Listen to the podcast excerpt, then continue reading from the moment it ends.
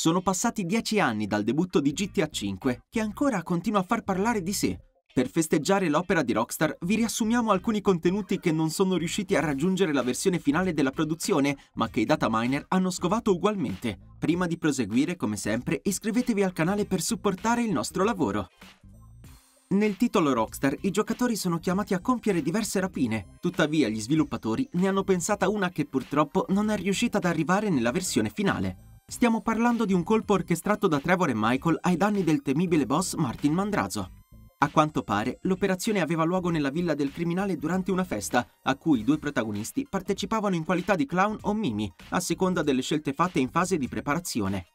Stando al data mining, l'incarico avrebbe previsto addirittura una fuga a cavallo, facendo pensare a una delle rapine più uniche offerte dall'esperienza. Che cosa è rimasto di questa avventura mai concretizzata? Nella storia di GTA V, l'amabile Trevor rapisce Patricia, moglie di Martin, di cui in seguito si innamorerà.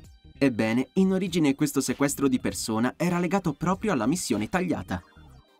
In GTA l'intensità con cui le forze dell'ordine danno la caccia al protagonista di turno viene misurata in stelle. Stando al data mining, a un certo punto della gestazione di GTA V una sesta stella era nelle idee del team.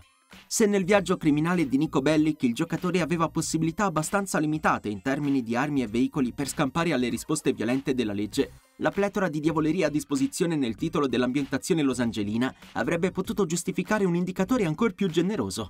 Nel titolo uscito per la prima volta nel 2013 possiamo pilotare carri armati, jet militari, sottomarini e chi più ne ha più ne metta, e sarebbe stato bello potersi confrontare con minacce simili anche oltre i tentativi di penetrare nella base di Forza Ancudo.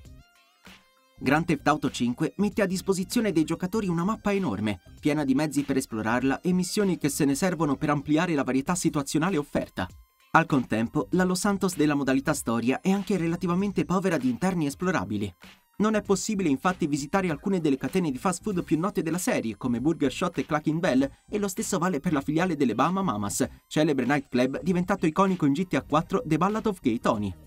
Sia per quanto concerne il locale, sia per quanto riguarda altre location come il Dipartimento di Polizia, si prova un po' d'amaro in bocca. Tramite glitch, infatti, i giocatori sono riusciti a entrare al loro interno per scoprire ambienti finemente modellati e caratterizzati di tutto punto. Dovevano essere i teatri di missioni tagliate? Forse sì, ma non lo sapremo mai. La saga di GTA non è estranea al concetto dei finali multipli. Ai maghi del furto di Los Santos viene offerta la speranza di una conclusione lieta, possibilità che però non rientrava nei piani originali della casa madre. Al crepuscolo dell'avventura, Franklin doveva per forza decidere se eliminare Trevor o Michael, ormai diventati figure troppo scomode per il governo. La terza opzione, quella della follia, che in GTA V ci ha permesso di mettere a tacere tutti i nemici del trio, non era attuabile inizialmente. A sostituirla ve n'era un'altra, legata invece alla tragica dipartita dello stesso Franklin. Alla morte di Clinton, a sostituirlo nell'endgame doveva essere il suo caro amico Lamar Davis, ma poi Rockstar ha finito per scartare questa idea. Gerald Johnson, doppiatore di Lamar, ha avuto dei problemi personali che gli hanno impedito di registrare la quantità di dialoghi necessari a fare del simpatico spilungone un personaggio degno del ruolo di protagonista. Ultimo dettaglio interessante che vogliamo portare alla vostra attenzione è la presenza di una stanza misteriosa nella casa di Michael De Santa.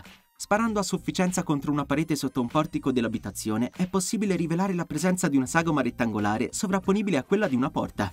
Un dettaglio che potrebbe lasciar credere al fatto che in origine la villa del criminale avesse una conformazione differente, a dare una loro personale interpretazione a quest'area sono stati i modder, che hanno inserito sul muro l'ingresso per un vero e proprio centro di controllo dei colpi, con tanto di segreteria, armi e schermi vari. Ci piace pensare che in origine la porta conducesse proprio a un luogo segreto, pensato proprio per l'organizzazione delle rapine del fu Michael Townley. A questo punto non vediamo l'ora di vedere quanti segreti nasconderà GTA 6.